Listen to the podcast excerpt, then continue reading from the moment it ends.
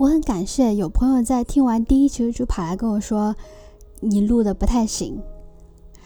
嗯，其原因是在于第一期的录音里面引用了一些画作，但我没有用声音的形式把画面很好的描述出来，导致听的人有点不明就里，于是就很难以听电台的形式来理解，呃，我所讲的内容。这一点是我之前没有意识到的，所以我开始换一种方式，就试着以电台这样的形式可以承载的方式来谈论我认为的美。我一直徘徊在是应该先读艺术理论，还是先尝试鉴赏艺术作品这两件事情上。但其实这两者呢，没有什么先后，只是说要进行艺术品的鉴赏，首先要学习艺术史。可是学习艺术史并不是我的目的，不是说这个学习任务很浩繁啊，而是说它未必能够帮助我理解说何为美，以及如何去欣赏美。它可能只帮助我知道说构成美的要素之一是什么，也就是艺术品是如何表现美的。实际上学习的是艺术的符号，那何为美的问题还是没有得到解决。未必看了蒙娜丽莎就能知道何为美，以及蒙娜丽莎的美在哪里。即便我知道了美在哪里，那也是从评论家或者史学家的观点中得知的，本质上不是我自己的理解，容易陷入人类复读机的一个窘境。所以，我首先得知道何为美。那我从黑格尔的美学开始读呢，并不是说这是艺术研究的好的方式，而纯粹是我个人的喜好啊。嗯，之前我录了一期黑格尔的序言部分的诵读，可能只是方便我自己听吧，就是以后不会再录了，因为意义不大，就拿着书看也是一样的。至于牛津通识读本之西方艺术新论这本书。它的缺点就是里面引用的画作很多是不太熟悉的，然后大量引用的画作也不适合用电台的方式来读，所以我就换一种新的方式，比如说以黑格尔的美学为主，呃，主要是因为它是理论嘛，不需要画面的支撑，而单纯的通过诵读的意义又不大，那其他的读本的借鉴的程度又有限。那就试着结合这些读本，包括呃柏拉图文艺录，跟随黑格尔的美学，用我自己的语言和理解来开始对美这门学问就是进行研究。如果你觉得我的理解有偏误，也欢迎指正。一位从事美的研究的朋友对我说：“呃，理解浅薄的人走不远。”这也正是为什么我会选择看一本厚的吓人的书来读的原因。就不甘心浅薄嘛？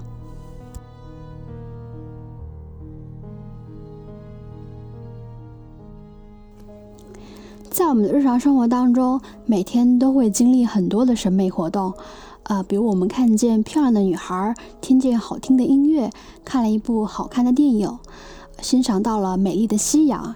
对于这些，我们都能给出我们自己认为美的判断。但若是有人要问说这些美有什么根据吗？可能那些在你看来是美丽的事物，我却不认为是美的，甚至有人会说在我看来是丑的，听起来有点抬杠啊。就以朋友日常来往当中，我们还不太会这么就这么去说，但是在我的工作生活当中呢，尤其是作为一名设计师啊，是常常收到这样的评价的。那说的人可能目的只是为了让你修改一下设计，以达到他们认为美的样子。这样我就会问了，这个美有没有这个定义呀？什么是美的？作为创造美的从业人员啊，就想来说说看。在谈论美是什么的时候，也就是谈论美的概念之前，我们要先界定一个范围，以免大家误以为我们要对一切美的事物都下一个定义。所谓美的范围啊，就是黑格尔提出的自然美与艺术美。艺术美也就是人类作为创造者创造出来的事物，比如绘画、雕塑、建筑、音乐、戏剧和装置等等。而这两者，也就是自然美与艺术美，在黑格尔的美学体系当中，我们只讨论的是艺术美。原因是我们可以肯定的说，艺术美是高于自然美的。任何一个无聊的幻想都高于自然美，因为唯有艺术美是由心灵生发和创造出来的。我们看过一些摄影机拍下的大自然的景景象的那种纪录片啊，像《动物世界》啊，《地企鹅日记》啊，《地球脉动》，这些动物、植物、太阳，难道不美吗？动物也有心灵啊，那野狼可能不一定。但我的猫，我的狗肯定是有心灵的。我也有猫啊，但我真的不确定猫有心灵，狗也是一样。嗯，最聪明的灵长类动物猴子，比起人来说也是丑的。这是在柏拉图文艺录的《大西皮亚斯篇》谈论到美的时候用到的一个经典的例子。我们后面会再回到这个话题。其实这句话还有后半句，那就是再美的人比起神来说也是丑的，因为美对于动物、植物或太阳来说都是不重要的，它们没有一个自由去追求美，而是被人看为美的标准框在里面。咬人的猎狗不是美的，女孩看强烈的紫外线的太阳不是美的。农民看影响庄稼丰收的杂草也不是美的，我们只能将它们与其他的事物放入一个必然的关系中去看待它们，而不能自在自为的看待他们。举个例子啊，就是最近我发现有一个有趣的现象，那就是发生在疫情期间，有一部英国关于自然的纪录片中说到。自然母亲要对人类展开报复了，比如疫情啊、天灾啊。自然不需要人类，是人类需要自然。其实将地球比作母亲，这不仅仅是对自然有孩子般的幻想，也是对于母亲角色有一定的误解，还恰好与现代人的特殊的婚姻观与家庭观符合。母亲可以选择要不要孩子，这算什么母亲呢？失足少女还说得过去，但其实这部电影自身的定位是给小孩子看的，莫名其妙的就大人喜欢的不得了，这算不算是一种诱惑呢？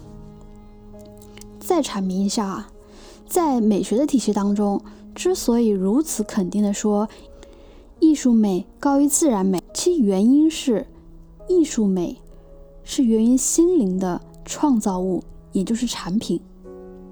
而自然是不自由的，它被理解为被观看、被审美，它不是作为独立自主的东西而存在的。所以，如果你已经接受了这个观点啊，那我们继续再往下看。我们说，如果高于自然，似乎还是只有高低的差别，有高有低，好像很正常。这有时候高，有时候低，也未可说。但其实它们之间不仅仅是一个量的差别啊，而是只有心灵的才是真实的，而且只有心灵才涵盖所谓真实。所以美的事物只有在心灵的境界下才称其为美的。心灵也可以理解为呃性灵、灵魂或者精神。在我们欣赏一件艺术作品的时候，或者一幅画的时候。就是我们很难不去揣摩画家在表达什么，他们一定不会试图表达一个我们没有的东西。我们以创作者某种程度来说是同时代人，但是大象在画画，大象的画它不是一种表达，它只是按照对于肌肉的疼痛记忆来满足我们过剩的想象力罢了。就自然物来说。我们并不能把它当做美的事物来看待，因为我们不知道如何看待它们。在朱光潜老师写的《西方美学美学史》当中，呃，写到了苏格拉底谈论何为美的时候，提到了美是效用的说法。什么效用呢？比如植物有药用价值，木头可以做成桌子和椅子。石油资源的利用，但其实效用并不是，也不应该是美的目的。就如苏格拉底的例子中说到的，矛与盾的关系，矛在进攻的时候是美的，盾在防御的时候是美的。那美到底是什么？那就会有人说，得看哪一方是正义的了吧？哪一方是善的？我们站在那个善的那一边，正义的那一边，不就可以说是美的吗？也就成为了美的目的吗？其实这其实反而是脱离了美的目的啊，就是换成了道德的目的，甚至有道德与美画上等号的嫌疑。那以上就是我们要界定美、谈论美的一个范围，也就是艺术美高于自然美，且只有心灵才是真实的，而心灵涵盖一切，一切只有在涉及心灵这一较高旨趣之下的，才能真正是美的。自然美就不在我们的讨论范围。至于什么是美的、美的效用问题，我们从柏拉图的《文艺录》当中的《论美篇》来看看苏格拉底是如何回答这个问题的。从苏格拉底、西庇阿斯的《论美篇》，我们可以主要说一说我认为比较核心的四个论点啊。第一个就是，呃，什么是美的？第二个论点是，就美本身是什么？就美是什么？第三个论点是，美是不是善的目的？也就是我们刚刚探讨到的部分。第四个问题就是，美在部分也在全体。呃，我说明一下。就是论点一，什么是美的，和论点二，美本身是什么，它其实是两个问题。为什么呢？就什么是美的，我们可以算是一种用穷举法说什么是美的。当然，这个是没有穷尽的。用穷举法举例是，比如说，嗯，美丽的人，美丽的天空，美丽的呃，美丽的东西，美丽的自然，或者说美丽的动物，这些都是美的，我们就举不完，对吧？那。美本身是什么呢？就就是说，从论点一到论点二是一个承接的一个过程。那论点三就是美不是善的目的，其实是回答了我们刚刚对于说美在效用问题，美是不是效用问题，美是不是道德，美是不是善，呃，就直接以这个论点的标题就回答说美不是善的目的，美与善是不同的，这是论点三的一个呃基本旨趣。呃，第四点是美在部分也在全体。嗯，这个论点其实是在说，我举个例子啊，比如说一幅画，有颜料，有画布，有颜色，有线条，有各种各样的构成，那这些东西算不算是美的呢？呃，其实是算是美的，就是美的，就美的颜料、美的形体、美的构成，它当然是美的。可是它不仅仅是在这些美的构成里面的部分，也就是元素的结构里面，它也在整体，也就是我们站远了看这幅画的整体，它表现的美是什么样的美？这就是为什么苏拉底说美也在整体，也就是全体。关于什么是美的，当苏拉底问西比斯美是什么，可否为美下一个定义？啊，这里介绍一下。西比亚斯是一个知识渊博的人，他不仅通晓修辞学、哲学、政治学，还精通诗歌、音乐、数学、美术和雕塑。在我们现在看来，就是一个学者啊，一个有文艺素养的学者。因此，对话当中的语气可以看出，他其实是有点傲慢的。他说：“这是小问题啊。”那于是苏格拉底就借正义的名问他关于美的问题。他说。那一切善的东西之所以是善的，是因为善吗？那么，可不可以说，那一切美的东西之所以是美的，也是因为美了？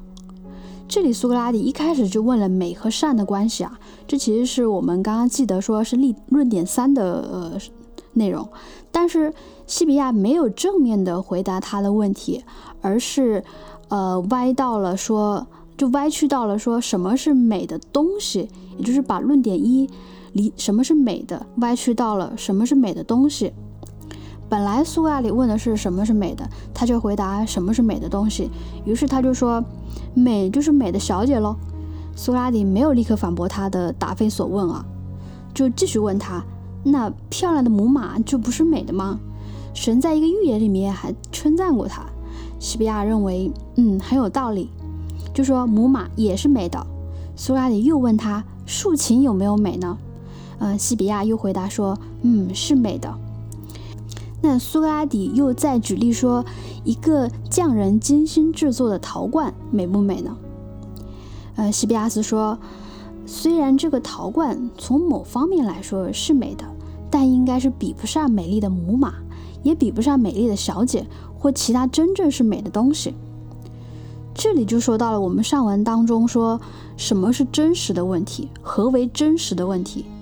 他认为陶罐没有办法跟人和马相提并论。当然，这里不讨论古希腊时期的陶陶罐的考古价值啊。贝阿斯认为，呃，陶罐和马的效用相比，当然是要差一点了。苏格拉底就会接着问他说：“那最美的猴子比起人来说也是丑的。”这个也是我们刚刚用到的一个典故啊。这里苏格拉底纠正了西比亚，他说。他没有说明白这句话的意思。照着西比亚斯的学问和认识，他应该非常清楚，最美的陶罐比年轻小姐来说还是丑的。也就是说，苏格拉底不认为陶罐的美比不上一匹母马，其原因是陶罐是人创造的，是心灵的产品。这个与黑格尔的艺术美高于自然美的观点是完全契合的。古希腊人也相信神，也就是荷马史诗中描绘的神。于是他就接着说：“年轻的小姐，比起神，不就像这个汤罐比年轻小，比起年轻小姐吗？”从这里就可以看出，苏格拉底对于美的东西的排序的从低到高的顺序是：母马或者猴子，汤罐或者竖琴，年轻小姐。神。总结一下，对于什么是美的，虽然西比亚斯回避了这个问题，但我们仍然可以得从中得到一个这样的一个结论：穷举美是什么东西是没有穷尽的。我们还是需要从美的规律当中追问美的本质是什么，不然就没有办法展开对于美的认识与研究了。好在，就论点一提出了一个美的范围，那就是神。之下，自然之上，就是人可以认为认识到的美的范围。神、人、自然是个非常重要的层级关系。所以，这个论点一其实没有回答说，呃，什么是美的，只是给出了一个美的范围。呃，论点二是美本身是什么？因为刚才的问题，什么是美的？其实西比亚斯没有回答到这个问题，而是举例了说这个是美的，那个是美的。那苏格拉底问他说这些东西都是美的，那我就要追问说他们之中有没有一种共性，就是我们可以共同提炼出来的那个美的概念，我们可以说那是美的一个标准。一个非常粗浅的标准，也就是我们认识的美只在艺术美的范围之内，而不是包括自然美，也不是神我们那个认识不到的美，只是人所能认识到的，比如艺术作品、雕塑、诗学、音乐、戏剧等等。如果说苏格拉底问的问题是什么东西是美的，那西比亚斯回答的问题还是非常贴切的。但他追问的是美本身是什么？就美是否有个这样的特性呢？它适用于衡量所有一切美的事物，这才是使得我们对于美学进行研究的时候有所参参照。不然我们研究个啥呢？连每个标准美的标准都无法得出的话，我们怎么去展开我们的研究呢？那美的概念是什么？或者问说美有没有概念？黑格尔和苏格拉底都就这个问题进行了探讨。啊，我们先先从苏格拉底的辩论开始看。西比亚斯是个很实在的人啊，他只是说美的就是给，就是给原本是丑的东西装饰上黄金，它就能够得到一种点缀，使就能够使这个东西看起来是美的。乍一听会觉得西比亚斯这种想法是非常可笑的，但是也不得不说，这样的想法其实。隐隐约约在我们当中也时时常常发生着。确实有人看这样的装饰是美的，比如一个人本来内心是喜欢朴实的，那给他穿上华丽无比的衣裳、黄金的首饰，可能会让他觉得浑身不自在、不舒服啊。会说这不是我。其实到这里就关乎到用黄金来点缀本来是丑的事物是不是合适的问题了。雕刻家在雕刻雅典女神像的时候，没有用黄金来做她的面孔，也没有用黄金来点缀她的手和脚。按照西比亚斯的说法，要让雅典女神变得更美，就非得用黄金不可。就雕刻师用的却不是黄金，他用的是象牙，他的眼睛还是云母呢？是雕刻家不懂得美的道理吗？还是说这个不是美的本质？因为黄金放在这里装饰，雕刻家觉得不合适。一个喜欢朴实的人戴上过重的首饰，我们认为不合适。于是苏格拉底就说：“美是合适，是恰当。”刚才的辩论说的是一个美的装饰要得当，其实上说到实际使用的时候，就是也讲究一个得当。他举例了木汤匙和金汤匙的例子。就金汤匙虽然看起来很好看，但是拿来喝汤就烫嘴，就客人想要品尝美味的热汤就喝不成，甚至会被烫伤。可能用银的好一点啊，至少银的可以试试有没有人给朕下毒。开玩笑的，所以使用木汤勺就显得比较合适，因为它喝起汤来不会烫，而且能保留汤原本的味道。让它芬芳四溢，这让我想到了金斧子和银斧子的比喻。樵夫，呃，之所以要木斧子，不要金斧子和银斧子，也许是合情合理的。毕竟砍树这件事情来说，这个木斧子还是比较合适的，金银斧子拿来砍树就太沉了。嗯，苏格拉底就说：“那看来这个适合的、恰当的，就是美的了。美就是合宜。”这里是从美的效用来说的，与前面提到的，呃，什么是装饰的美还不太一样，是加深了美的概念，也就是加深美是合适这个论点。总结一下来说，就是这里说的美是合适的，认为装饰的美与效用的美都需要合宜才行。题外话。我在读柏拉图文艺录的时候，就觉得每个故事都有很深的含义，也很有代入感，就和我们的生活息息相关了，启发也很大。嗯，我们在追求美的时候，其实我们每天都和美打交道啊，也希望别人看我们是美的，但是却很容易像西比亚斯这样子，就是有时候粗浅的认为说，一切凡人所能得到的最高的美，就是啊，我家里钱多，我身体好，所有人都尊敬我，我长命百岁。这看来，我们这方面来说，跟希腊人的思想还挺接近的。但这其实是不是我们大多数人的闭门所求啊？我并不是说钱不好啊，就我，而而是我说，我们要追求的是美，而不是钱多啊。钱多只是原因，但不是结果。我们的追求的结果应该是美，对吧？当如果有人说，哎，我不在乎，我只要钱多就可以了，那这就不是美的目的，也不是美本身。可以说这样的追求是没有美的。那美是不是和钱多冲突了？这仍然是一种误解。美和任何事情都不冲突，美是真实，是恰当，是美本身。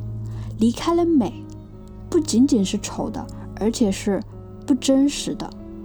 也不是善的，也就是远离了善。那又回到这个第三个论点了，就是这个美就是善吗？美与善是不是要画等号？其实不是的。这里苏格拉底用了一个思辨的方式来说明美不是善。论点三，美不是善的目的。关于这个论点，是我认为整篇最精彩的部分。足见苏格拉底思辨技巧的高超之处。美是善的原因吗？美与善的关系是什么样的？一般我们会反过来推论说，认为善的就是美的。善这个字可以理解为道德的、良好的，与恶形成对立关系的。就会有人说，这样还不能算是美的吗？就不是恶的，是善的，还不能算是美的吗？当然，这样算是美的，但它不是美的原因，只是美的结果。原因和结果是两回事儿。结果是一种产品，而不是生产者。也可以说，美与善是父与子的关系。美是善的父亲，说白了就是，美也许还不只是只有善这一个儿子。美不等于善，善也不等于美。假如一个人要行善，他就行善，但不能说他的目的是美，他的目的显然只是行善而已，善才是他的目的。这么推论起来，难道是说美还有别的可能吗？难道美还可以是不善的吗？那我们再回顾一下美善的论点，苏拉也是这样说的：善不能就是美，美也不能就只是善。善有善的目的，但不是美的目的。美是善的父亲。这么推论就可以知道，说美是善的这句话是颠倒了的。应该说善是美的，这样还合适一些。美的不目的不是善，也不是道德。道德有道德的目的，道德是美的一部分，我们可以这样说，但还不是美的整体。人应该做好事儿，人应该行善事儿，它其实是一种一种规范式的对于人的束缚。我不应该说你让我做好事儿，我就去做好事儿；法律让我行善，我就行善。或者说，这个制度里面我应该行善，我就去行善，而是我自己本身有一个向善的目的，有向善的对于美的追求的目的，这才是真正的善，真正的道德，真正的善应该是自由的，不需要约定，而且还能做得比约定的做得更好，超出了功利性的道德标准，这才是人自由意志的部分。论点四是美在部分，也在全体。嗯，苏拉底又说了另外一个论据，说，假如我们说凡是产生快感的就是美的，我们有理由说这是不对的吗？注意啊，这单单指的是视觉和听觉产生的快感啊，而快感这个词可以理解为稍纵即逝的感觉，可以说是愉快，是个中性词，没有贬低的意思。那什么样的视觉和听觉的享受呢？举个例子，美的人、美的颜色、美的图画、美的雕塑，就是通过视觉获得的快感；而好听的声音、音乐、故事、诵读的诗文，则是从听觉获得的快感。苏拉底先是给西比亚斯挖了一个坑啊，他说：“你看，美是不是通过眼睛和耳朵获得的感受呢？”是让我们稍微想一下。觉得也挺对的，不用眼睛怎么看见画面，不用耳朵怎么能听到声音呢？大多数的艺术作品表现形式还真是如此。那么美就是只能通过眼睛和耳朵，也就是视觉和听觉才能体会到的。也就是说，视觉和听觉产生的快感是快感，其他的就不能产生快感，也就不能是美的快感。比如说。什么味觉啊、身体感受啊、肉欲啊，或者是抽象的制度、某种某种祭祀活动，照这么说，因为这些不是纯粹的视觉的快感，所以都不能算作是美的。听到这里，我们都有点怀疑了：难道味觉和身体的感受、制度和祭祀都不能算是美的吗？那美到底是什么？只能通过视觉和听觉来获得美的感受吗？好像美只限限制在于实在的东西，看不见摸不着的就不算是美的了。当然，恰好相反，我认为苏格拉底其实是在说美不只是在视觉和听觉当中。原文是这样的：在视觉和听觉所产生的快感中，美并不由于这两种快感中某一种所特有，而这两种合在一起没有的性质，它也不由于这两种合在一起所共有。听起来很绕啊，我来梳理一下。就我认为，苏格拉底借用视觉和听觉来说的，其实是想象这个东西。人有想象力，才有创造一切事物的能力。艺术创造就是如此。我们能否想象这样一种东西？它既是眼睛看见的，也是耳朵听到的。比如戏剧，你能听见，也能看见。听见和看见是一体的，盲人看戏和聋子看戏都缺了点什么。电影也是一样，那我就要反驳了：默片时代电影不美吗？当然不是。苏格拉底不是在指戏剧，也不是在指电影，而是在问说，视觉和听觉它们有没有一个共性？这个共性才是美的核心。在黑格尔美学中。把这个共性叫做意蕴，啊，意义的意，蕴含的蕴。举个例子，我们看一幅画，画是形式，画布有颜色，画中还有美丽的女人，但这些只是眼睛看到的，是材料。而美不只是在眼睛看到的这些材料当中，而是在材料之外，画布之外，我们可以称为意蕴的部分，由心灵创造出来的产品。被画的女人的模特也算是一种呃材料，是画家的材料。画家如何看待这个女人的美，心灵就获得了某种创造力，也就是想象力。而艺术作品正是这样的心灵的再产生。画家对于女人的美的感受表达在画布上，我们可以说画作是心灵的再生品。所以，我们对于画的感受。当然不能仅仅停留在视觉上了，而是寻找我们与画家的产品画出来的画所产生的心灵感受，也就是意蕴的部分。艺术作品是有生命的，而且是人的生命的更高体形式的体现。这是我对苏格拉底所说的这个共性性质的一个理解。